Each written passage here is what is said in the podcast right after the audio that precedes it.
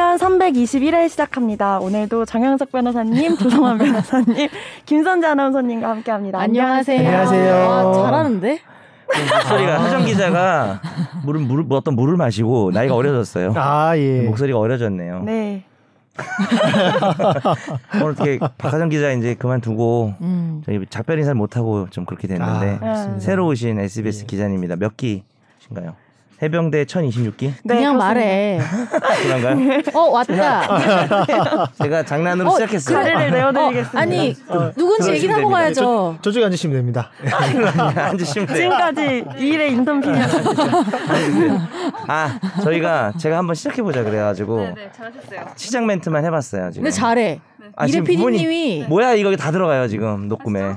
네 하정 기자가 되게 잘해요. 침착 뭐 침착. 최종 의견 천천. 네. 몇회 이런 거 다 했어요. 어, 다 완전 했어요. 잘해요. 그래서 아주 급한 새로운 일이 일이라니. 갑자기 생기셔서 네.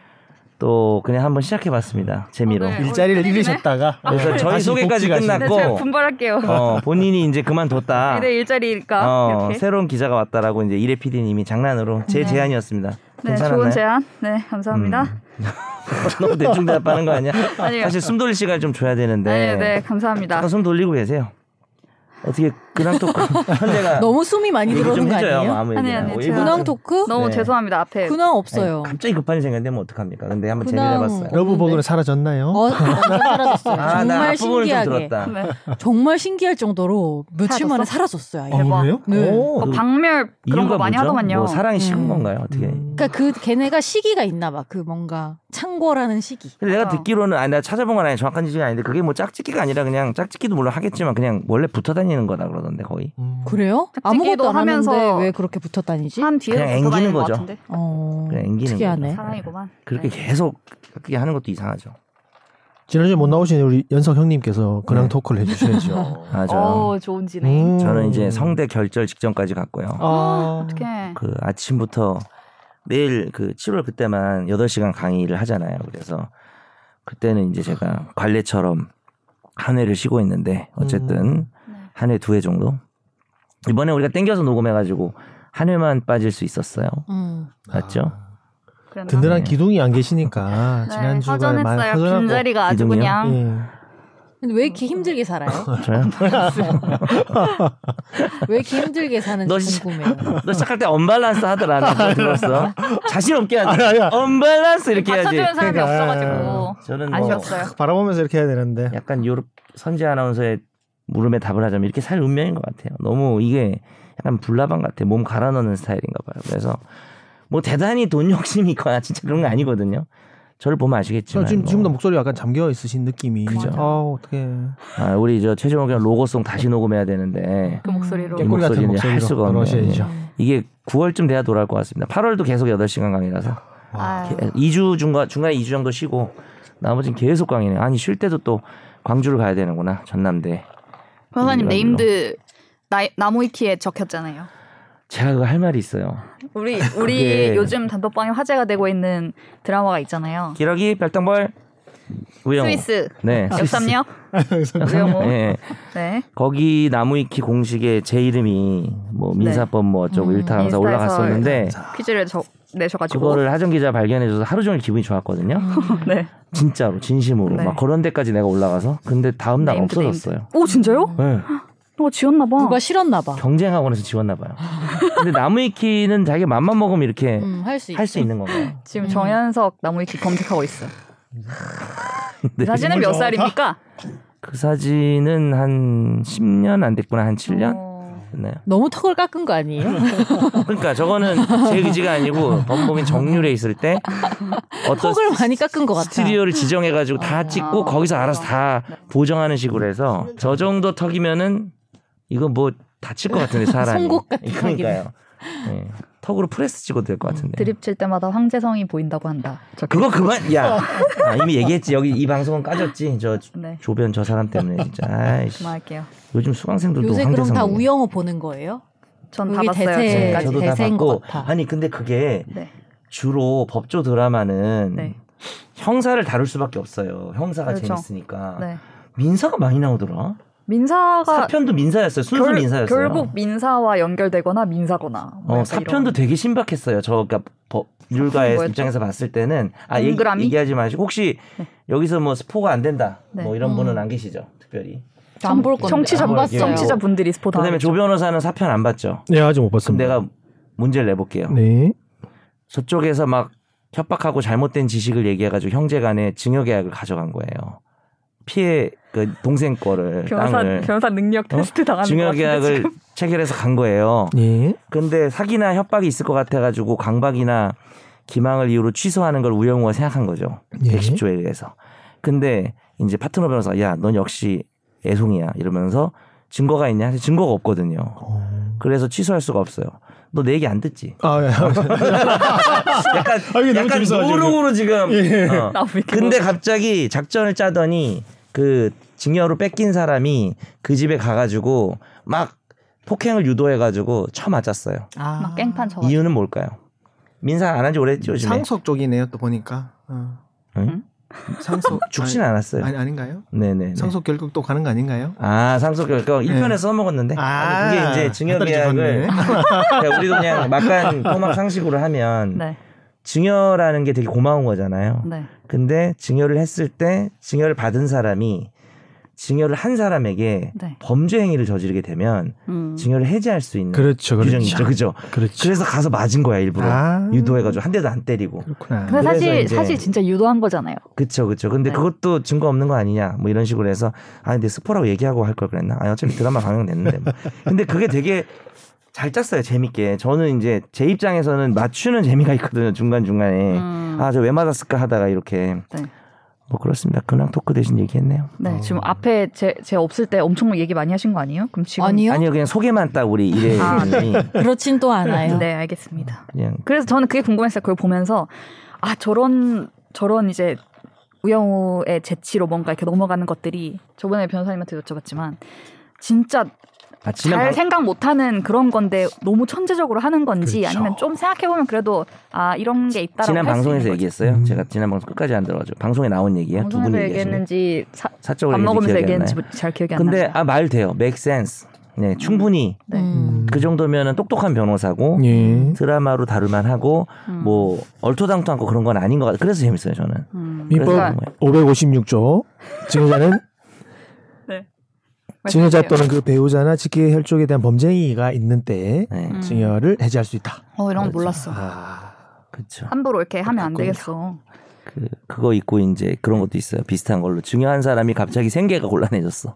네. 그러면 취소. 취소할 수 해제할 수 음. 있어요. 뭐 빚이 생겼는데 그 사람도 그 그 드라마에서 증여한 사람이 네. 아 근데 이제 증여할 당시보다 갑자기 변동이 있어야 되는 거예요. 생계 아. 곤란 정도가 돼야 된다든지. 네, 그 정도는 아니었던 그리고 것 또 같네요. 얘기한 김에 얘기하면 나머지 사연은 서면에 의하지 않은 증여는 또 예. 음. 해지할 수 있습니다. 왜냐하면 오, 어, 그래요? 증여라는 게 우리가 어, 그건, 그건 사실 상식으로 알아두면 좋아요. 증여라는 게 되게 그냥 기분 좋아서 그냥 이렇게 얘기할 수도 있는 거라서 네, 네. 구두 계약도 다 효과는 있잖아요. 네. 증여를 구두를 해도 효과는 있는데 대신 아 내가 신중하지 못했다라고 해서 해제할 수 있는 물론 어. 이제 오, 그거는 음. 뭐 기간이나 이런 것들의 제한은 또 따로 있을 수 네. 있지만 네 그렇습니다. 아주 흥미로운 드라마 음. 제가 본방 사수한지 네. 길어질지 모르겠지만 제가 지금 진행하고 있는 사건 얘기 하나 해- 해드리면 음. 네. 어, 네네. 우와. 할아버지가 이제 아들에게 네. 뭐 아들 아들이 요구를 해서 그렇긴 한데 부동산을 증여를 했어요. 네. 음. 음. 근데 부담부 증여로 이제 부양 의무를 이행할 걸 아. 그렇죠. 조건으로 아. 증여를 했는데 붙여서, 예. 네. 아들이 먼저 사망을 하면서 손자들이 이제 어. 그 재산을 상속하게 됐는데 아, 네.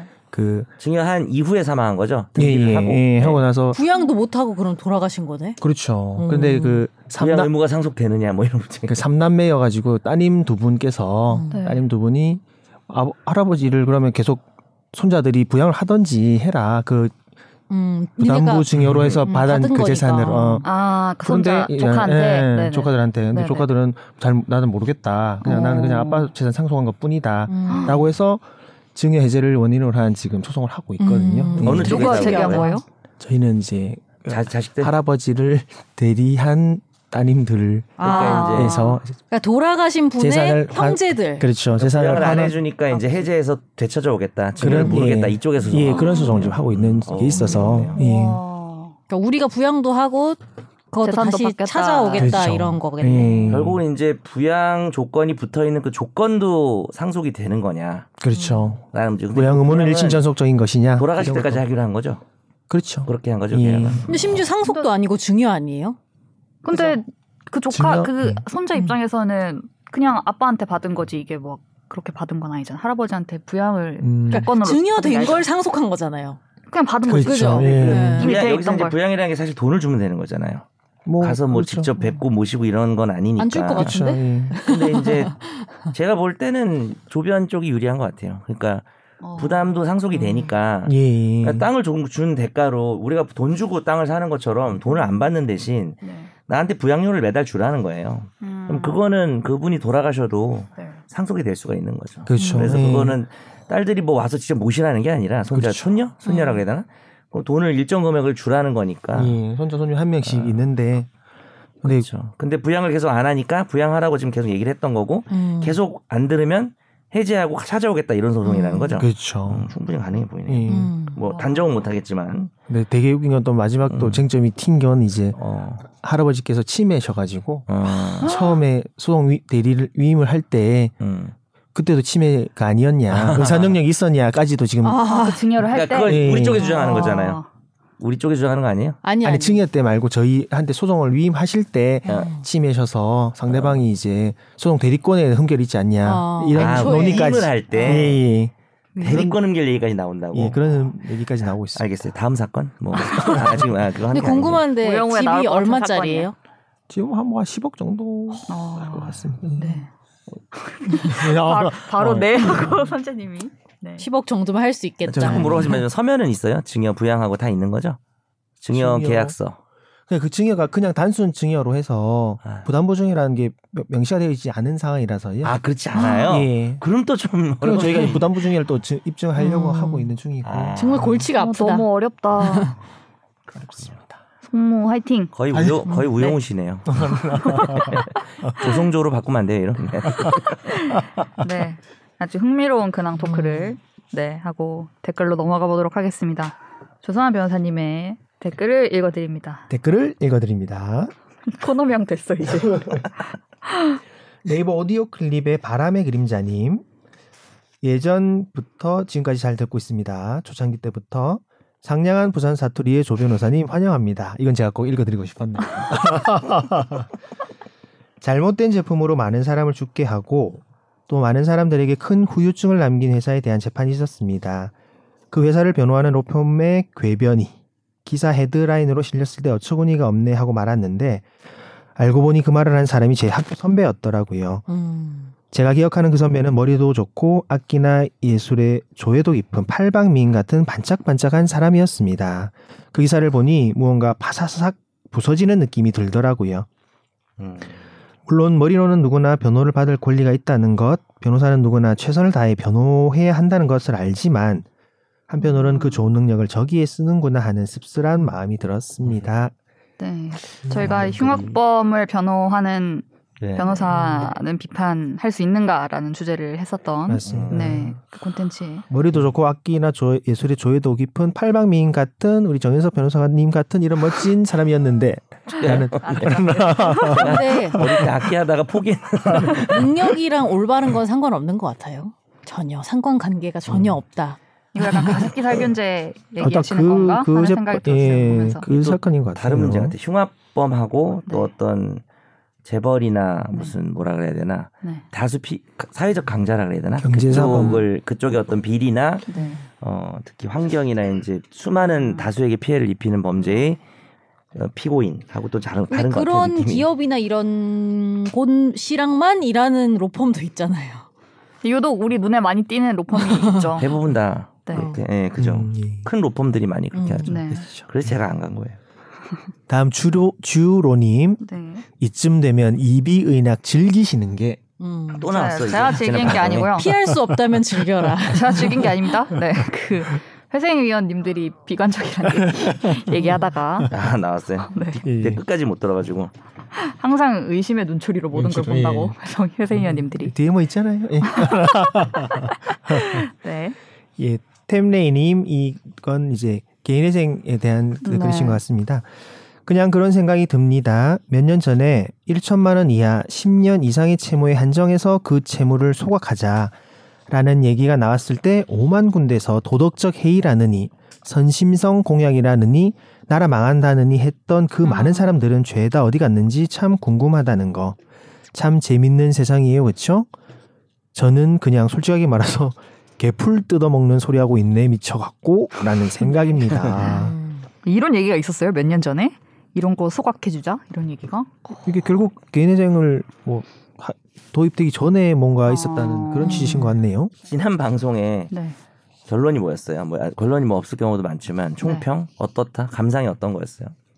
저는 나는 그런 투자를 하지 않는 입장에서 이걸 해줘야 되나라는 아. 기조가 저는 약간 있었고 음, 어, 어, 흥미로우네. 변호사님은 그래도 제가 잘 이해했다면 이- 그래도 이 제도가 생긴 취지가 있고 그래서 음. 나는 뭐 한데 뭐 이런 어느 정도 필요하다. 투자 손실을 보신 분들 중에서 음. 그래도 구제해줄 만한 사람도 있긴 하니까 음. 일단은 뭐 회장에 들어갈 수 있게 한번 기회는 주고 음. 그 차후에 그뭐어좀 조정을 하면서 이 걸릴 음. 걸릴 분들은 걸러서 네 나쁘지 않은 그렇게 준칙이다라는 딱 요약이 생각을 되네요. 했었어. 선재님은 참 고민이 된다 이런 얘기를 네. 하셨던 것 왜냐하면 같아요. 음. 제가 고민이 되는 거는 뭐 네. 도덕적 해이 이런 부분이 아니고 네. 그러면 빌려준 사람이 돈을 아, 맞아. 못 이 받는 측면에 게 가장 큰 채권자에 문제인 것 같아요. 대해서. 가장 많이 음. 감사했어요. 네. 왜냐면 내가 10억을 안타까워요. 빌려줬는데 1억밖에 못 받는다. 이러면은 네. 너무 억울할 것 같아서. 거의 뭐 집탐 다 들은 느낌이네. 이런 게 약간 그런 의미. 정리가 잘 되네요. 네. 이런 이야기들을 하였습니다. 어. 네 어떻게 생각하실까요? 아, 저는 뭐 좀 듣고 얘기. 저도 투자 쪽에 좀 잘 몰라. 네. 또 내가 마침 빠졌을 때 잘 내가 모르는 주제 해가지고 되게 반가웠어요. 나이스 때 했으면 또 공부해야 되는데. 제가 너무 공부하실- 힘들었습니다. 네. 네. 밤새셨다고 어, 주장하십니다. 오, 제가 좀 네. 아. 들으면서 공부를 좀 하겠습니다. 그러면 인강으로. 네, 다음 댓글 또 예, 있죠. 팟빵의 들깨님 도덕적 해이가 무서워서 탕감해주지 못한다는 건 구덕이 무서워서 장 못 담그는 거랑 같은 맥락. 도덕적 음. 해이를 최대한 막는 건 방법론적 문제임 이렇게 댓글 음. 달아주셨습니다. 이건 조 변사님이랑 좀 비슷한 아, 약간 이게 그쪽에 될까요? 대한 네. 쪽. 음, 음. 에 대한 입장의 댓글들이 있으셨네요. 흥미롭네요. 네, 격정적인 댓글을 부탁드렸는데 격정적인 댓글이 와서 네 어떻게 생각하시는지 잘 들었습니다. 아이고 이거 네이버에 올라간 기사에 달린 댓글도 되게 많았는데 음. 거기도 이제 막 격정적으로 뭐 이럴 거면 다 빚내서 투자하지 뭐 음, 이런 음. 댓글들이 좀 있었어요. 네. 댓글 감사합니다. 그리고 사연은 없네요. 네. 청취자의 사연은 주소가 SBS 보이스 뉴스. gmail.com 네. 네 많이 사연 음. 보내주세요. 기다리고 있습니다. 메일 주소 바뀐 것을 오류를 분명히 말씀드렸는데도 네. 사연이 없다는 거. 다시 2주 동안 사연이 아. 오지 않고 있습니다. 아. 네. 네. 평화로우신 것으로. 다음 화제의 판결로 넘어가 볼까요? 어쩌다 네. 마주친 판결.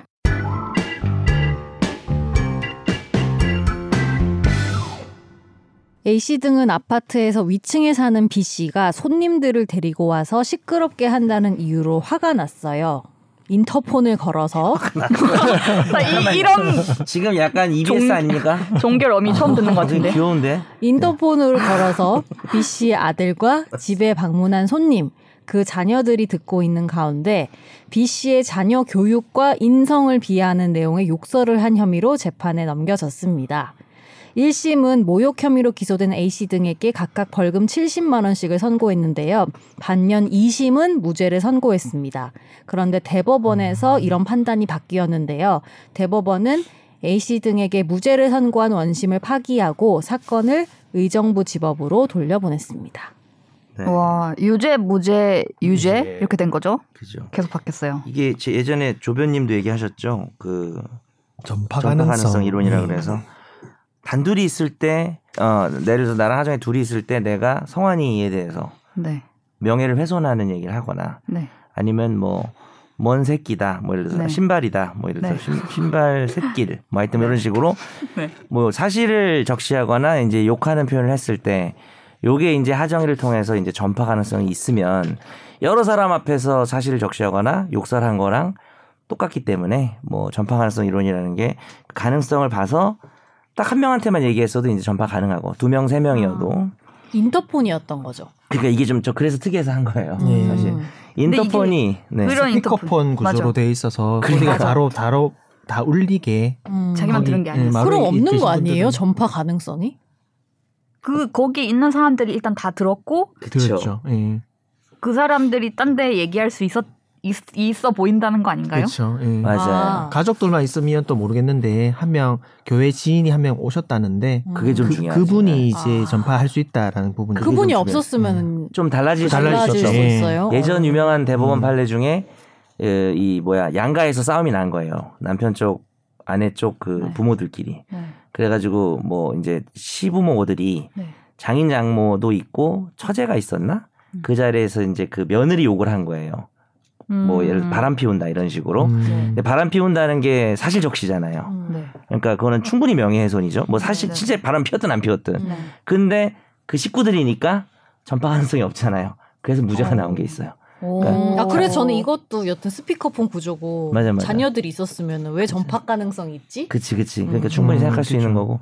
근데 난 한명그 방문자 때문에. 아 음. 예. 진짜요? 근데 옛날부터 공부하면서 되게 혼자 상상하면서 웃겼던 게, 뭐 예를 들어서 전과자다. 명예훼손으로 가면 내가 하정이한테 야, 성환이 전과자 말하면 하정이가 그걸 전파할 가능성이 있으면은 그 이제 처벌되는 거잖아요. 네. 왜냐면 하정이가 이제 선제 만나고 일에 만나가지고 야, 저 성환이 전과자 이렇게 얘기할 수 있으니까. 음. 근데 모욕죄도 똑같이 이게 적용되는데 네.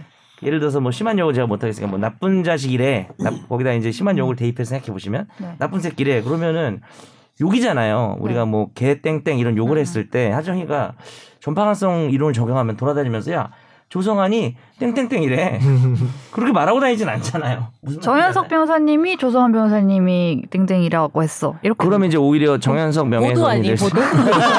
넌 자꾸 보도를 하려 그래 정현석 변호사가 어, 그러니까 다운표.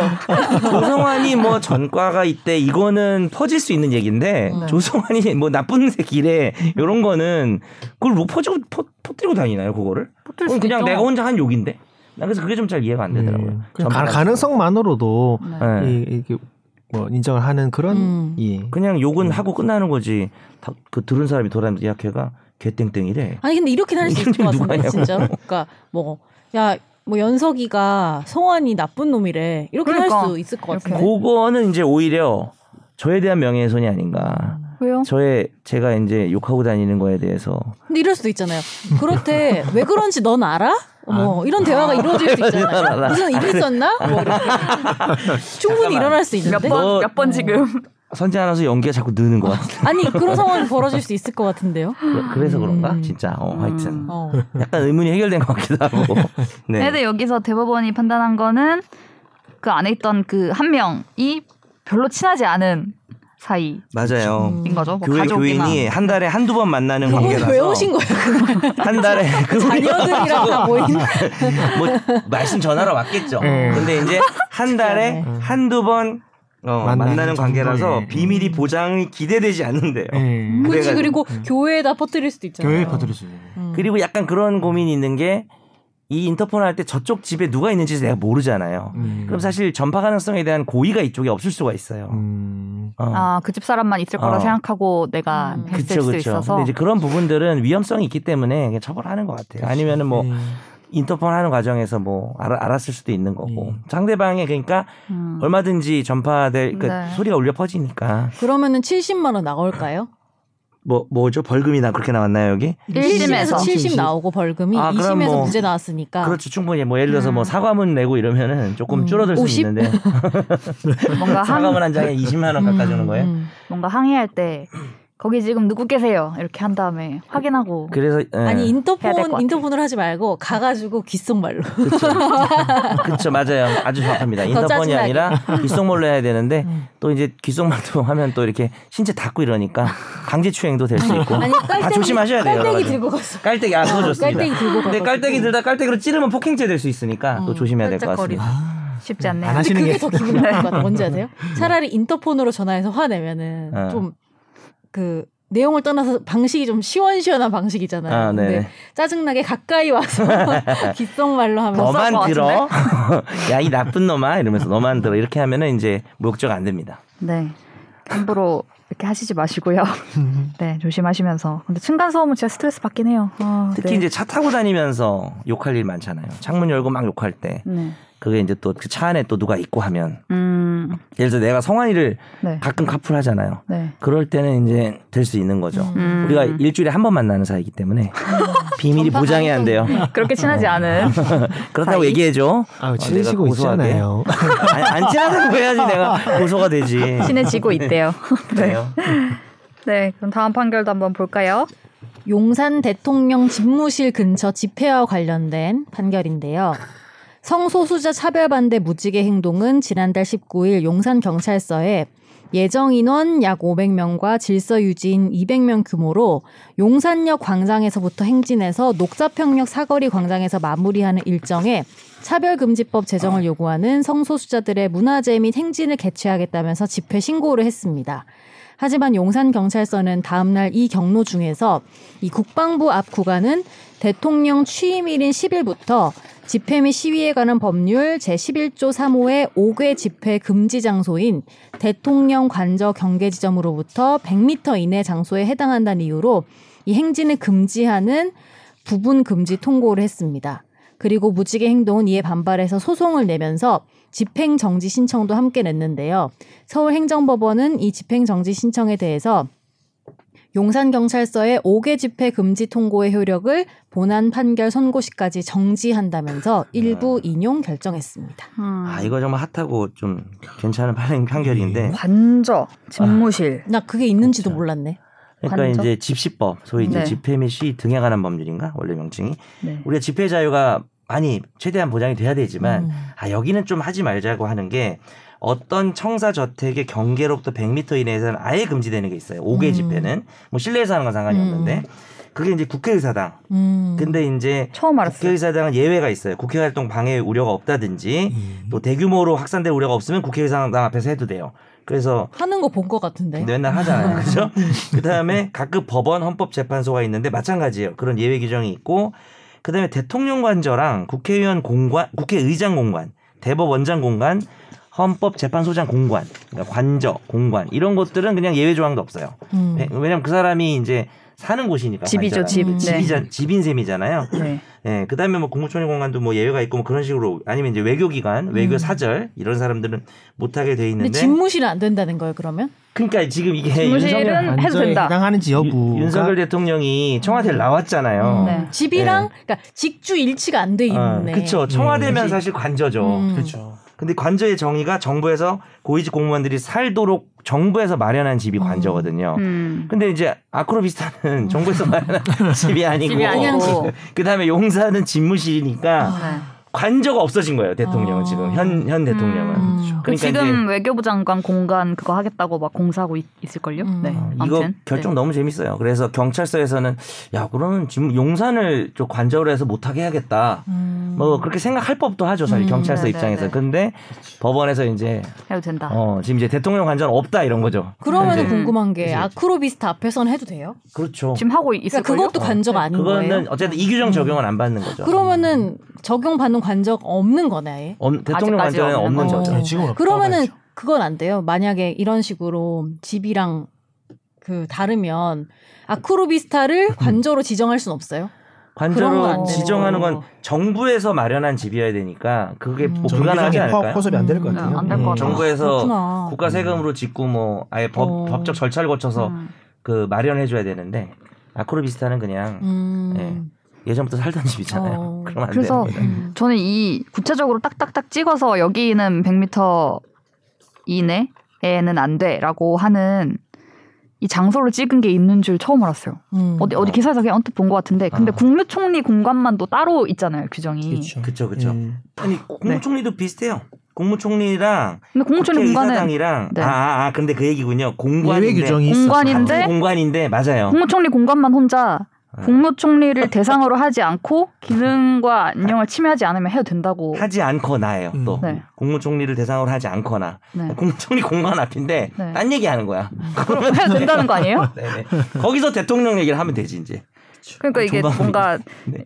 뭐 국무총리에게 좀 더 품어 안아라 국민을 약간 네. 이런 느낌인 근데 건지. 그것도 있지만 따로 3대 있어서. 음. 기관장이잖아요. 대통령, 국회의장, 대법원장, 헌재장 그러니까 음. 이 사람들 공간은 좀 수장들이고 급이 높고 네, 네. 예. 국무총리 는 그보다는 좀 낮은 안 거죠. 안고. 예, 음. 그렇게 봐야겠죠. 임명하는 거 지- 그 그치, 지금 막 운명직이지. 막 양산에서도 지금 되게 어, 시끄럽고 궁금한 이야기 와이 지난주 보셨어요? 아니요. 거기 다 취재했는데 와, 제가 생각한 것보다 네. 장난 아니더라고요. 아, 어디 정말? 취했어? 그 양산 어. 아그 문재인 사정. 대통령 전 네. 대통령. 와 진짜 시끄럽고 막 그런 것들이 거기에 뭐, 네, 하여튼 한번 보세요. 그 궁금한 얘기 많이 지난주 거를 한번 보시면 그 그래서 충격적이긴 했습니다. 그래서 민주당에서 법안 발의한 게 여기에 새로 추가해달라는 거 아니었어요? 아, 이 조건에 네. 전직 대통령 집 이렇게요? 근데 그게 추가하기가 힘든 게 지금 현직 대통령 집무실도 안 되는데 그 전직 대통령이 사는 집을 관저로 보긴 좀 어렵겠죠. 사저. 사죠. 사죠. 어. 맞아. 음. 근데 법 내용을 잘 몰라서 모르겠네. 이게 뭐그 죄형 법정주의 그리고 그 뭐 권리나 일단 기본권을 제한하는 집시법도 결국에는 집회를 허용해 주는데 이 집, 집회를 금지시키는 그런 조항인 거지 않습니까? 음. 이, 그렇죠. 이 조항이 근데 저번에도 몇 번 말씀드린 것처럼 뭐 유추 해석 금지, 확장 음. 해석 금지 한 그 원칙에 대한 그런 판시를 하신 것 같아요. 음. 네. 관저의 사전적 정의와 집시법 제11조 3호의 입법 취지와 목적 등을 고려해 보더라도 집무실이 관저에 포함된다고 해석하는 것은 문헌의 통상적인 의미를 벗어나는 것으로 음. 보인다. 너무 넓게 해석한 거다. 그렇죠. 예. 관저를 딱 확- 확실하게 음. 엄격하게 해석해서 음. 집무실은 이제 포함이 안 된다고 봐- 엄격하게 아, 본 거예요. 하는 게 맞죠. 왜냐하면 집회 자유를 보장하고 그렇죠. 권리를 집회를 한 제한하는 범죄자로 규정이라서. 처벌 처벌하는 게 이제 또 최소화돼야 되니까. 그러니까요. 음. 예. 네, 여기에 전직 대통령 사절을 추가하는 내용의 법안을 발의했었대요. 아 여기다가 예, 네네네. 추가로. 아, 여기 전직 공간 대통령의. 공간 여기에다가 네네 그럼 네. 근데 사저잖아요, 그거는. 전직 대통령의 사절. 음. 그러니까 저는 뭐 양산 쪽에서 집회하는 부분은 네. 정말 그 지금 하는 방식으로 봤을 땐 집회 자유가 있는데 참 혐오스럽긴 해요 사실 거기서 하는 게 근데 대통령의 전직 대통령의 사절을 추가한다 글쎄 뭐 대법원도 대법원장의 공간이 있는 거고 대법관 공간은 없어요 음. 여기 음, 그쵸. 삼대 기관장 지금 음. 현직 현직. 근데 뭐 전직 대통령의 사절까지 여기다 집어넣는다는 음. 건 오바 같은데요 음. 근데 궁금한 게 이게 지금은 집행정지 네. 신청이 인용이 된 거잖아요. 예, 그럼 네네. 보난 소송에서는 다른 결과가 나올 수 있어요? 그럴 순 있죠 그렇죠. 근데 음. 뭐 이 경우는 본안도 뭐 비슷하게 가지 않을까 하는 예상이 음. 되지 않나요? 예. 음. 그렇죠. 예. 네. 근데 이게 어쨌든 이번에 전직 대통령 사전 넣을 때 윤석열 대통령이 저 용산 집무실도 좀 같이 넣어주면 안 될까? 뭐 이런 식으로 나올 것 같지 않아요? 아니, 하나씩 그런, 하나씩 아니 이런 거 딜하자. 어때요? 예를 들면은 뭐 예를 들면은 전직 대통령 중 한 명이 뭐 연희동에 산다. 어. 옆집으로 이사를 가는 거야. 그럼 거기 바로 옆집으로 하면은 100m 아, 이내 현직 대통령이 그것 때문에 같이 보호받아. 같이 뭐 그리고 저 아크로비스에서 좀 넣어줘. 약간 이런 식으로 좀 딜을 음. 친다든지 이러지 않을까.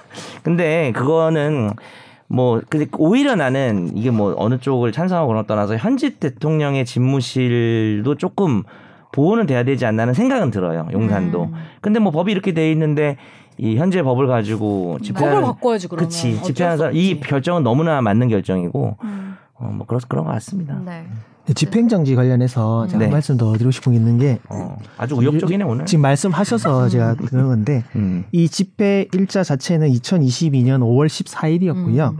이 2022년 4월 19일 날 무지개 행동에서 집회 신고를 하면서 이제 그 용산 경찰서장이 5개 집회 금지 통고를 한- 음. 했는데 본안은 4월 25일 날 음. 이제 한 6일 후에 5개 집회 금지 통고 처분 취소 소송을 4월 25일 날 제기하면서 음. 집행 정지를 같이 신청했어요. 음. 그래서 그 행정법에서는 이제 공정력이라고 해서 취소되지 않는 한 이제 1등 정당하다고 판단되는 공정력이 있어서 그 처분 자체가 효력을 계속 가지고 있는데 같이 집행 정지를 아, 해줘야지 멈출 수 음. 있거든요. 안 아, 그럼 집회 못 하는 거죠. 음. 그렇죠. 음, 아무리 부당해도 예. 예. 근데 취소가 나오려면 한참 걸리니까. 네. 그러니까 음. 요 지금 본안 소송 자체는 지금 8월 25일 날 첫길이 잡혀 있는데 음. 어, 오. 이 지금 집회 일자가 5월 14일인데 음. 어. 5월 11일 경에 일부 인용을 하면서 아. 일부 맞아요. 그 취소를 해줘라라고 어, 음. 네네네. 이제 인용이 일부 인용이 났어요. 음. 그렇죠. 부랴부랴 용산 경찰서장 쪽에서는 그 다음 날 바로 항고를 제기하면서 집행 정지에 대한 어. 집행 아. 정지에 대해서 음. 항고를 네. 제기해서 다- 빨리 해달라. 다음 소송을 하려고 했는데 음. 이- 그, 그 이후에 3일이 지나고 나니까 5월 14일에 이미 집회가 이루어져 버렸어요. 음. 그래서 어, 그 항고 한 항고 소송은 각하가 돼 버려서 그렇죠. 이제 음, 더 이상 의미가 실익이 없네. 없 어. 의미가 어 없어서 네, 네. 각하가 돼 버렸고 본안은 8월 25일 날 잡혀 있긴 한데 음. 그것도 같은 결과가 날 거라고 아, 어, 예상되는 거죠. 의미가 없다. 너 이렇게 자세히 알아? 너뭐 무지개행동이야? 용산경찰서야? 어느 쪽이야? 녹사평역. 녹사평역. 네. 용산경찰서에서 무지개행동하는 거 아니야? 되게 자세히 안 해? 아유, 어. 좀 검색을 해봤어요. 아, 오, 방금 이렇게 준비해와야 돼. 네. 열 공부를. 저는 이제 또. 선정은 잘 해왔습니다. 오늘 팔- 판결 괜찮죠? 네, 좋은 네, 판결인 것 같습니다. 흥미롭습니다. 네. 예. 네. 선정하고 네가 음. 조사해오고. 네. 근데요. 대상이 없어서 각하. 각하를 그렇게 웃으면서 그렇게 귀엽게 하지 않아. 아, 어, 이, 이 화면을 보여드리고 너 싶어요. 용산경찰서에서 항의 아, 들어온다. 되게 즐거워 보이셔가지고. 네. 근데 이러면은 혼나겠다, 그죠? 누가요? 그, 그, 누가 해- 누가 법 해석, 누가. 법 조문 해석을 여튼 간에 네. 아니 근데 경찰서 혼은 안 날 것 같은 게 잘못해서. 그런 거 최대한 아니에요? 경찰에서 최대한 막아야 되기 때문에 그렇죠. 최대한 보수적으로 하려고 자기들이 하겠죠. 뭐한 네네네. 거고 아, 같이 그냥 깜짝 소주 놀랐긴 한잔 했을 것 같아요. 예. 맞아요. 에이, 이런 일이 가겠어, 이러면서. 음. 이런 일이 없었을 거 아니에요. 집무실이 밖에 나와 있고 막. 예. 그러니까 이것도 자기들도 음. 네. 설레가 없어가지고 앞에서 집회를 하겠다고 하니까 화들짝 놀랐어요. 용산 경찰서 맞아요. 화이팅! 네. 아니 이게 좀 잘 안 됐으니까 또 힘을 좀 내- 네. 힘내시라고. 힘을 내셔야 됩니다. 네. 예, 예. 미안한 건 알겠습니다. 아닙니다. 네네. 네. 다음 우리 집중적으로 탐구를 해볼 주제로 넘어가 보도록 하겠습니다. 집중 탐구.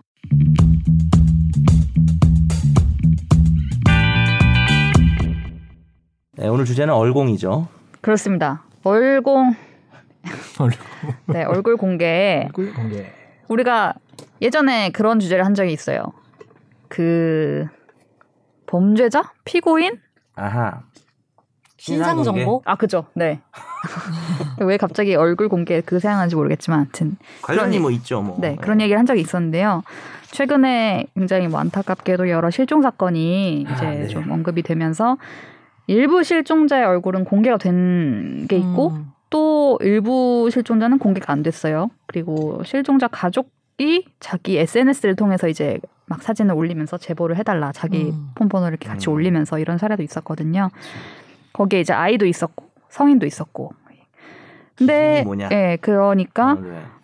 아니 다 공개해서 다 제보를 받는 게 더 이제 효율적이지 않냐라는 음. 의견도 막 있는데 이게 네. 그런 그냥 그렇게 되는 게 아니라고 하더라고요. 그래서 현재 실종인에 대한 우리 법령은 어떤 상황이고 아동 성인에 따라서 이게 어떻게 다른지 또 어떻게 바뀔 여지가 있는지에 대해서도 한번 얘기를 나눠보겠습니다. 최근에 많이들 기사로 보셨겠지만 이제 완도에서 조유나 양 가족의 일이 있었고 또 지난달에 이제 가양역 인근에서 실종이 되신 가양대교. 네 분이 또 계셨죠. 굉장히 안타깝고 또 유나 양 가족에게는 또 네, 명복을 빌고 그런 네 이야기를 우선 먼저 드리고요. 일단 그때 당시의 상황이 조윤아 양 가족 일의 뉴스를 보셨겠지만 이제 네. 아이 얼굴만 계속 음. 나왔죠. 네. 그리고 그것도 그리고- 궁금한 게 여튼 이 가양대교 건은 네네 언니가 네.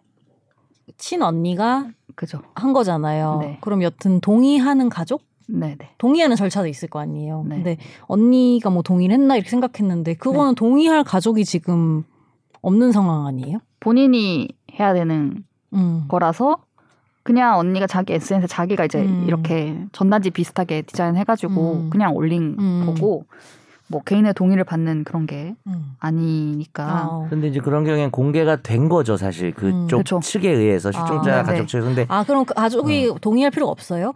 가족의 동의가 의미가 절차가- 있는 게 아닌 거죠. 절차가 그- 없 그런 절차는 없어요. 네, 저는 그런 걸로 알고 아, 있습니다. 네. 그렇구나. 왜냐하면 이게 뭐 이런 식의 정보를 공개하고 뭐 수, 수배를 하고 수색을 하고 이런 게 성인에 대해서는 아예 기준이 되는 분명히 없습니다. 아 진짜요? 아동에 대해서는 실종 아동 등의 보호 및 지원에 관한 법률, 그냥 실종 아동법이라고 줄여서 부르는데요. 네. 여기에는 이제 실종 신고가 들어오면 수색에 나서고 뭐 다른 자, 자료를 받아볼 수 있고 또 경찰청장, 그러니까 경찰이 신고를 받으면 신고 내용을 입력해서 전산으로 수배하고 이런 조치들을 쫙쫙쫙 하도록 이제 그 밑에 대통령령까지 다 정해져 있더라고요. 이 실종 아동법 네. 에서 실종 아동 등이라고 표현이 되는데 이게 18세 미만 아동, 그러니까 아이들뿐만 아니라 또 다른 사람들도 좀 같이 있는 음. 거죠. 이게 좀 보호가 필요하신 음. 분들이라고 해야 될까요? 음, 요 부조자, 요 보호자라고 네. 보통 하죠. 예. 보면 이제 치매 환자, 음. 음. 뭐 지적 자폐 정신 장애인들도 여기에 포함이 된다고 합니다. 그래서 내용을 보면 아까 말씀드린 것처럼 뭐 개인 위치 정보, 뭐 접속했던 인터넷 주소, 통신 사실 확인 자료 이런 거를 경찰서장이 이게 필요하다라고 생각이 되면 음. 그 관련 이제 해당하는 자에게 이런 자료의 제공을 요청할 수 있고 요청을 받으면 정당한 사유 없이 따라야 하는 정당한 사유가 없으면 이에 따라야 하는 음. 내용이 포함이 돼 있습니다. 음. 하지만 성인은 이게 없어요. 그러면 우리가 보는 공개된 성인들의 얼굴은 가족들이 거의 뭐 거의 네. 그렇다고 런 네, 식으로 뭐 전단지를 만들거나 이런 거겠네요. 네, 경찰이 뭐 실종 경보를 띄운다거나 이런 음. 절차는 아니고 음. 그냥 가족들이 이제 애타는 아. 마음을 가지고 공개를 음. 한 네. 사적인 어떻게 보면 절차 그런 거죠. 일종의 네. 기사를 보니까 그 가족들이 이제 경찰을 통해서 이 인상 차기를 좀 알리고 싶었는데 경찰이 본인 동의가 없으면 얼굴을 공개하면서 알리는 게 불가능하다는 답을 받았다고 음. 합니다. 네. 네. 어쨌든 경찰도 법적인 근거가 없으니까 마음대로 이렇게 할 성인 수는 같은 경우에는 음. 네, 할 수 없는 거고 아. 이게 성인이 실종됐다라고 신고가 들어오면 실종 수사 막 바로 이렇게 아동한테 하는 것처럼 그렇게 안 바로 안 들어가는 음. 거죠. 지금 네. 상황은 이 법적인 상황이 그래서 아동 같은 경우 얘기를 좀 해보면 일단 실종 당시 18세 미만이어야 됩니다. 그렇죠? 음, 네네네. 이것도 의미는 있을 것 같아요. 지금은 이미 성인이 되었을 걸로 추정이 아, 돼도 실종 시점을 기준으로 아동이어야 이 법의 적용을 받는 거죠. 네. 그래서 19세 이상 성인 실종자들은 실종 당시에 네네. 19세. 가출인으로 지정이 됩니다. 음. 왜냐면 이때 자신의 뜻에 의해서 음. 뭐 잠적을 하거나 뭐 예를 들면 가족이 싫어서 집을 나간다거나 자발적 가출 음. 가능성이 있기 네네. 때문에. 그래서 영화 같은 데 진짜 많이 나오잖아요. 어떤 거예요? 경찰서 처리 안 가면 없었다 해주는 그러면은 음. 그거 뭐 본인이 나간 거 아니에요? 뭐 이런 게 네. 음. 실제죠. 실제로 그렇게 많이 하죠. 네. 진짜 나갔을 수도 있고. 그럴 수도 있는 예를 들면 거니까. 가족의 집에서 막 학대가 있었다거나 뭐 이래가지고 음. 성인이 되자마자 나갔을 수도 있죠. 네네. 근데 그렇지 않을 수도 있고 음. 그런 상황인데 다만 이제 반면 실종이라고 하는 것은 모든 상당히 중대한 범죄의 시작일 수도 있는 거기 때문에 네. 영화 같은 데서 이제 보통 이제 중대 범죄 소식이 있어서 나쁜 놈들이 나오고 뭐 이렇게 음. 극적인 걸 다루니까 음. 아 그때 실종됐을 때 경찰이 빨리 조금만 빨리 움직였었어도 이런 일 없었는데 뭐 이런 게 많이 음. 나오기는 하죠. 근데 네. 저는 아까도 궁금했던 게 가족이 그래도 나는 음. 얼굴 알려서라도 찾고 싶다 음. 성인이어도 음. 그러면 하게 해주는 어떤 절차가 있어야 되는 거 아니에요? 왜 그게 아예 말이 아예 그냥 안 하게 일괄적으로 돼 있는지가 약간 근데 내가 내가 진짜 가족이 싫어서 집을 나갔어요. 그래서 음. 연락 끊고 살고 싶은데 음. 내 얼굴이 막 그럴 수도 TV에 있으니까 막 반대로. 나오면서 이 사람 지금 실종됐으니까 음. 막 한다고 생각하면 그것도 그럴 아. 수도 어. 저의 있겠네. 인권 매우 심한 인권 침해이지 않을까. 그러니까 저는 조용히 A인지 이렇게 B인지 알수 하고 싶어요. 근데 아닌 없으니까. 경우를 네. 아닌 찾아야 되는 경우는 이게 커버가 안 되잖아요. 근데 당사자가 그래서. 없으니까 음. 이제 뭐 네. 모르니까 A인지 B인지 모르니까 아마 그렇게 음. 하나 네, 보네요. 핸드폰 접속 내역 막 뭐 카드 아. 내역 막 다 경찰이 막 근데 이제 다 막- 그거는 아동이거나 장애인이거나 이렇게 되면은 음. 그 부분은 오히려 좀 이렇게 말하면 웃기지만 포기되었다고 보고 보호자에게 권한이 있는 걸로 봐서 음. 그렇죠. 그냥 음. 네. 걔가 음. 나 실제 집이 싫어서 나갔어 17세인데 음. 네. 그래도 이제 걔는 이제 음. 어 근데 찾아지는 진짜로 예를 들면 거고. 성인인 경우에도 뭐 납치를 당해가지고 그럴, 그럴 수 수 있죠. 있잖아요. 그렇죠. 근데 그럴 그런 수 경우에 있죠. 그럼 네. 어떻게 찾지? 그러니까 그게 좀 그 그게- 납치라는 음. 정황이나 이런 단초가 있었을 음. 때 음. 수사로 전환이 되겠죠 음. 납치 그렇죠. 사건으로 예. 그러니까 아까 말했던 것처럼 진짜 가족이 전단지 뿌리고 이런 거밖에는 그거밖에 없는 음. 거죠 성인은 그런 거죠 그래서 그 지난해 6월에 마포구 오피스텔에서 사건이 있었는데 혹시 기억하실지 모르겠어요. 음. 그 21살 남성이었는데 가출을 했어요. 집에서 연락이 안 되고 막. 근데 보니까 그 마포구에 있는 오피스텔에 감금돼서 아, 기억난다. 네, 어, 가혹행위를 음. 당하다가 숨졌고 음. 발견됐을 때 몸무게가 34kg였대요. 옥상에서 그죠? 네. 맞아요, 맞아요.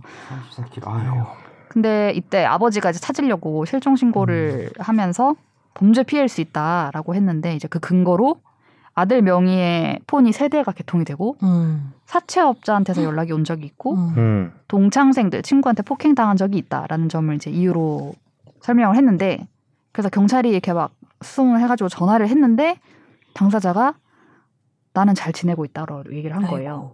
근데 이제 음. 그때 상황이 이제 옆에서 이제 네, 협박하고 정말 있었겠죠. 자의로 대답한 건 아니었고 어쨌든 이런 결과가 음. 된 거죠. 안타깝네요. 근데 이제 지금 상황에서는 어쨌든 성인이고 잘 괜찮다고 하니까 뭐 어떻게 더 할 수 없는 강제로 뭘할수 상황이긴 없네요. 하죠. 이런 상황일 때 어쨌든 무조건 만나러 가서 이 외관 외관을 확인해야 된다. 뭐 이런 게 있다거나 한 게 아니기 때문에 일단은 음. 그리고 뭐 내가 복수를 하고 싶고 원한이 있는데 이걸 이용해서 찾아주세요. 약간 이런 식으로 음. 할 수도 악용할 수도 있으니 있고. 네네 음. 그래서 참 이해 어렵습니다. 조이나 양 같은 경우도 아동인 조이나 양은 고- 얼굴이 공개가 되고 네 부모는 공개가 안 됐는데 사실 조이나 양은 부모들이 거기 같이 있었잖아요. 음. 그렇죠. 그럼 이제 누구의 동의를 받았냐의 문제가 있는데 음. 사실 이제 아동 사진이나 이런 거 장애인 사진 올릴 때도 보호자 동의는 필요한데 음. 아 뭐- 필요해요? 동의 예, 안 필- 받고 할 순 없어요? 예, 아동이나 장애인도 필요 거기는 필요해요. 근데 음. 친권자 후견이나 그밖에 법률에 따라 이 아동을 보호 부양하는 무관자 그렇게 되다 보니까 아마 이제 학교에서도 음. 아, 요청을 할 수 있는 걸로 보입니다. 그러면 아. 부모도 같이 없어졌기 때문에 아. 학교에서 그래서 맞아 신고를 한 걸로 학교에서 알고. 요청을 해서 아동 그, 그 얼굴 그- 공개를 그- 동의할 수 있다는 거죠. 음, 그 학생의 얼굴이 공개된 것 같아요. 알고. 음. 사실 그게 저는 개인적인 얘기지만 뉴스 막 그때 한참 바쁠 때라 제가 강의하느라고 뉴스 네. 같은 걸 자세히 이렇게 따라가지도 못했던 때인데 그게 사진이 네. 계속 또 저희 딸도 나이가 비슷하고 하니까 음. 잠깐 지나면서 봤는데 그게 계속 신경이 쓰이더라고요. 네, 정말 그런 이제 음. 마음이, 이런 마음이- 결과가 아니었으면 좋겠다라는 네, 게 있었을 네, 거 네. 아니에요. 음, 맞아요. 그래서 그 기사만 계속해서 제가 봤던 기억이 나요. 근데 맞아요. 약간 그 얼굴을 공개하는 게 저는 결과론적인 것 같아요. 결국에는 음. 여튼간에 머릿속에 계속 그렇게 기억에 남아 있는데 음. 찾을 수 있다면 그게 네네. 엄청난 도움이 될 거 아니에요. 그 네네, 이미지적으로 그렇죠. 남아 있는 게. 네. 그럴 수도 네, 근데 있죠. 반면에 이렇게 안 좋은 결과가 나왔을 때는 뭐 이렇게까지 했어야 됐나? 했어야 되냐라는 음. 생각이 그러니까 저는 결국에는 결과론적인 것 같다는 생각이 음. 들어. 그러니까 찾으면은 도움이 됐다고 할 수 있는 거고. 네, 음. 그렇죠. 근데 어쨌든 뭐 찾을 가능성이 이번에는 없는 사건이었긴 한데 그래도 뭐 찾을 수 있는 경우도 있기 때문에 음, 네. 어느 정도 공개는 필요한 것 같아요. 음. 네. 그리고 실종자들의 그 뭐 장기 실종 아동 이렇게 되기 음. 전에 또 제보처럼 이렇게 찾고 하는 사례가 또 있잖아요. 음. 그래서 이렇게 운영이 됐는데 보면은 이 성인 가출인이라고 했죠. 우리가 실종 신고 들어오면 성인은 가출인이라고 부른다고 했는데 작년 기준으로 통계가 이 실종 신고가 접수 들어온 게 6만 6천여 많다. 명인데 결국 미발견으로 끝난 게 931명이래요. 음. 근데 이제 진짜 이제 괜찮으셔서 그냥 이렇게 잘 숨, 숨으셨다고 해야 되나? 이렇게 잘 이렇게 연락이까지 안, 되지 않은 뭐라고 표현했 될까요? 자발 이발. 일부러 그러니까 뭐 그런 자기 분도 잘 있을 살고 수 있겠죠. 있는데 네네. 자발적으로 제가 안, 네. 가- 한 다리 건너 아는 분도 그런 분이 있어요. 어, 다 연락 끊고 이렇게 하시는 그러니까 분. 마지막 어- 어떤 안 좋은 음. 네. 일에 휘말려가지고 어. 자동차를 타고 뭐 아이고. 지리산인가까지 CCTV 에 찍혔는데 그 뒤로 증발을 한 거예요 음. 정말 차만 있고 어 근데- 근데, 그러니까 어떻게 되는지 모르는 거예요. 근데 그냥 시신도 알고 발견이 보니. 안 되고. 아, 이제 어떤 극단적인 결과까지는 아니어도 정말 미발견으로 네. 숨어서 근데 약간 자기가 숨고 싶은 게 아닐까라는 음, 이제 그럴 추측을 수 해보는 거죠 뭐. 네. 네. 근데 아직도 뭐 발견이 안 됐다 하더라고요 음, 자기가 숨고 싶어서 숨은 유명한 영화 장면이 하나 있죠. 뭐가 있죠?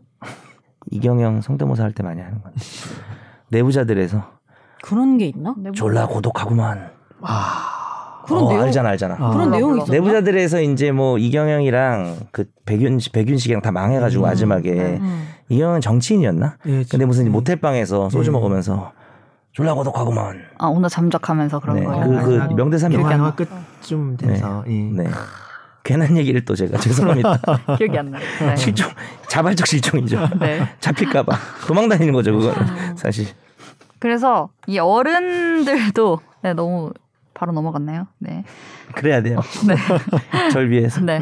어른들도 성인들도 이렇게 아동에 대한 실종법을 만든 것처럼 성인 실종 성인의 소재 발견 및 지원에 관한 법률안을 만들자는 음. 얘기도 있었습니다. 누가 그런 얘기를 했어요 이명수라는 의원 아. 국회의원이 네. 발의를 했는데 통과는 아직 안 됐고요. 이명수님 어디에 네. 국힘이에요 국민의힘입니다. 네.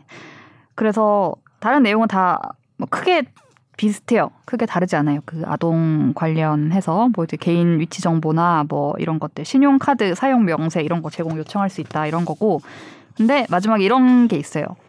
실종 성인을 발견한 때에는 그래서 경찰이 실종 신고가 되어 있음을 고지하고 그 사람한테 네 동의를 받아 실종 신고를 한 자에게 통보한다. 음. 동의를 안 하면 통보를 안 할 수도 네. 있겠네요. 그러니까 그 동의- 순간 아, 난 일부러 나온 거다. 네. 가족 싫다. 음. 이럴 수도 있으니까. 동의하지 아니하는 경우에는 그런 사항을 알려주어서는 안 된다. 음. 라는 조건이 있습니다. 이 정도면 인권 침해의 우려 음. 같은 것이 해결된다고 보아야 할까요? 찾는 과정에서 조금 침해가 될 수는 있을 것 같고. 근데 찾는 이럴 과정에서. 수 있, 어, 찾는 과정에서 얼굴을 공개했어. 가족 동의를 받고. 그랬다가 음.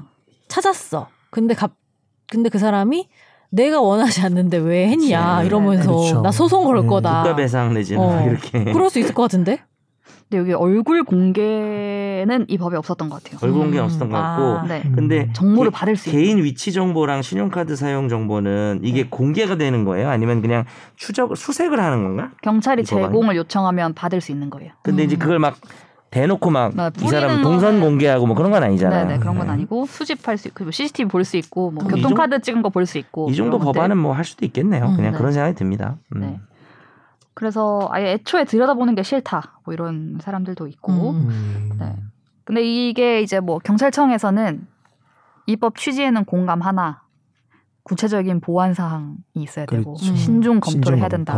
된다라고 했습니다. 네. 아, 네. 아무래도 뭐 인력 상황 이런 음. 것도 있을 거고 그리고 너무 케이스 바이 케이스일 것 같아가지고. 그렇죠. 네 상황이 어. 또 뭐 계속 나오던 우려인데 악용될 수도 있고 뭐 사생활 침해 최소 방안이 뭐 마련돼 있지 않고 경찰력이 낭비될 우려가 있고 이런 얘기들 하고 있어요. 음.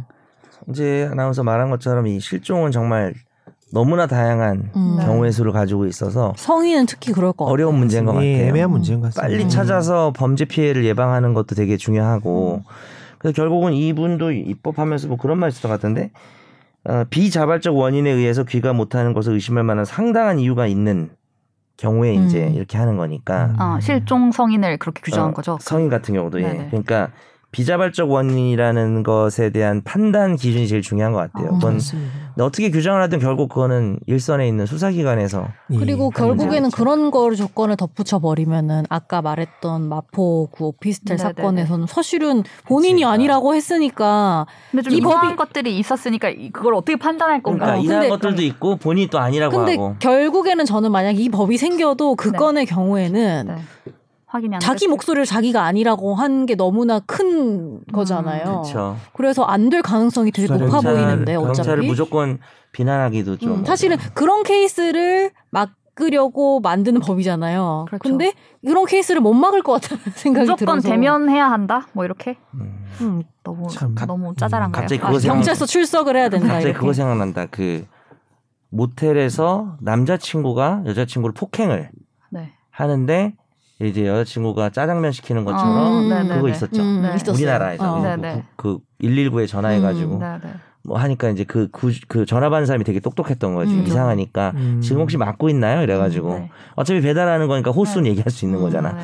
그 다음에 애 애기들 낚시해서 갈 때 음. 이상한 쇼츠에 나온 건데 미안합니다 요즘 쇼츠를 너무 많이 봐가지고 쇼츠 그만 봐야 되는데 음. 애가 이제 저쪽에서 애 엄마가 애 안고 지나가고 음료수 들고 있는데 아저씨 손잡고 왔던 소녀가 가다가 그 엄마의 음료수를 툭 쳐가지고 떨어뜨린 거야. 음, 아, 그 엄마가 봤어. 돌아보니까 얘가 손을 이렇게 뒤로 해, 등 뒤로 해가지고 손, 도와달라고. 손을 폈다가 어, 이게 신호인가 봐요. 음. 음. 손을 폈다가 주먹 줬다 이렇게 하니까 이 엄마가 이제 경찰에 신고한 음. 그 연출된 영상이에요. 그거는. 아, 네, 네, 음. 네. 연기 더럽게 못해요. 어쨌든 뭔가 그, 그 홍보하는 애는 연기 이런 잘하는데 그 식으로. 엄마가 네네. 연기 를 못해요. 음.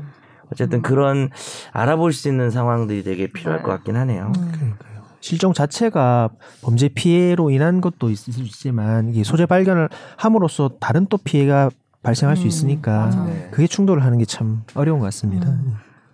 실종팀 제가 이제 경찰서 출입하고 이럴 때 음. 실종팀에 가 보면 이제 사실 좀 팀. 실종팀이 따로 있으니까 따로. 그렇겠네. 이제 뭐 다른 여러 부서가 있지만 굉장히 피곤해 보이는 음. 그 느낌. 음. 그러니까 거기 피로도가 여기 엄청날 그 수 있겠네요. 사무실에서 네. 숙식하는 그 분위기가 확 느껴지는 음. 네. 사무실이 실종팀이었던 것 같아요. 아 오히려 그래요. 오래 어, 해결 안 되는 것도 많을 것 그렇죠. 같아요. 형사 형사과가 그렇고 실종팀이 좀 그렇고. 음. 네. 저는 오히려 실종팀 그냥 좀 멍 때리지 않을까라고 상의견을 가지고 있었는데 왜냐하면은 네. 아직 범죄가 된 건 아니니까 네. 그냥 뭐 어, 그냥 뭐 그냥 네. 뭐랄까 사무적으로 처리하고 이럴 줄 알았는데 음. 많이 뭔가- 경무에 시달리시나 네, 보네요. 약간 음. 그러니까 피곤한 느낌이죠. 음. 실종 전담팀이면 그 실종자만 찾는 그런 걸 하는 거예요. 다른 건 전혀 없이. 어, 네, 네 실종 전담만. 하는. 근데 아, 그 원사- 유퀴즈에 네. 나온 적 있지 않나요, 그분? 그런 실종 사건 많이 처리하는 경찰분 음, 어, 저못 봤는데. 나온 잘 적 있나? 뭐 그랬던 것 같은데 음. 그게 되게 고역일 것 같다고 생각한 게 바로바로 처리되는 일들이 아니잖아요. 그죠. 그러니까 네. 오래 걸리는 일이 계속 막 쌓여있는 느낌? 음, 그럴 수 그렇죠. 있겠네. 진짜 20년짜리 업무도 있고 어떤 아, 거는 네네. 네. 뭐 음. 10년짜리도 있고 그런 게 이제 엄청 근데 또 건수는 네. 쌓이고 이러니까 되게 그러니까 그리고 이게 음. 해결이 될 거라는 희망이 있어야지 사람이 네. 열심히 하게 되잖아요. 근데 이거는 아, 그럴 수 있겠다. 그런 게 별로 없으니까 밑 빠진 독에 그냥 물 붓기 쉬운 어. 그게 아닐까라는 그런 음, 거를 좀 느끼는 그냥 것 같더라고요. 인상이 돼 버리시구나. 음. 몇몇 경찰서에 음. 사무실이 떠오르는데 거기는 뭐 약간 컨테이너 같은 데 있었던 데도 있었고 음. 막 들어가니까 막 옷을 주섬주섬 입으시면서 이제 기자가 왔으니 아이고 뭐 약간 이런 이런 그분이 느낌도 원래 그런 있었고 스타일인 건 아니죠. 그럴 수도 네. 있고요. 네. 범죄도시 원에 그, 그 경찰분들이 컨테이너에서 음. 어 맞아 그런 그런 진실의 데였어요. 방으로 맞아요. 네. 지금은 그 경찰서는 공사한 것 같던데. 네. 음. 아무튼 실종 참 얼마나 가족들이 마음이 아프고 막 장기 장기 실종이라서 막 음.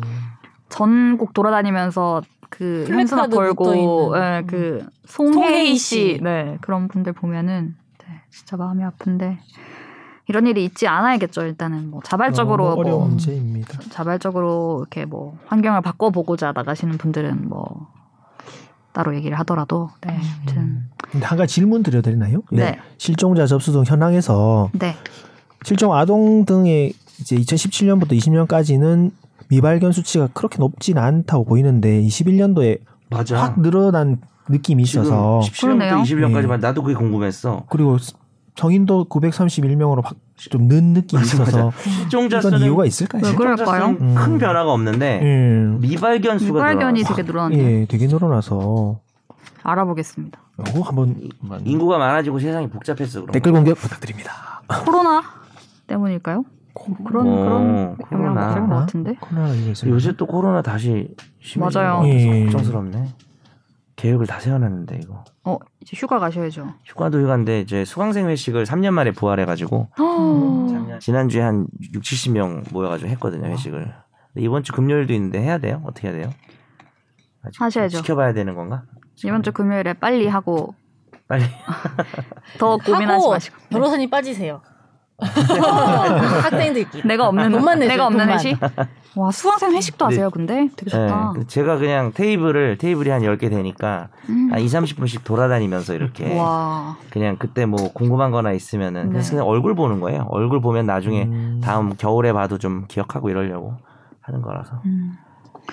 네 코로나 재감염도 엄청 아프대요 음. 그러니까 조심하시고 조심들 하시고 음. 네, 회식 얘기하고 나보고 하래매. 네 조심하시고 더위도 조심하시고 장마 또 시작된다고 하니까 습기도 조심하시는 네. 네 나쁜 새끼. 아, 칠월 습기. 칠월 보내시기 바랍니다. 새끼. 황급히 마무리. 네. 다음 주에 뵐게요. 감사합니다. 감사합니다. 나도 법률 전문가 세상만 사법으로 재밌게 풀어내는 여기는 최종 의견 최종 의견 최종 의견 최종 의견으로 오세요 고품격 법률 팟캐스트 여기는 최종 의견.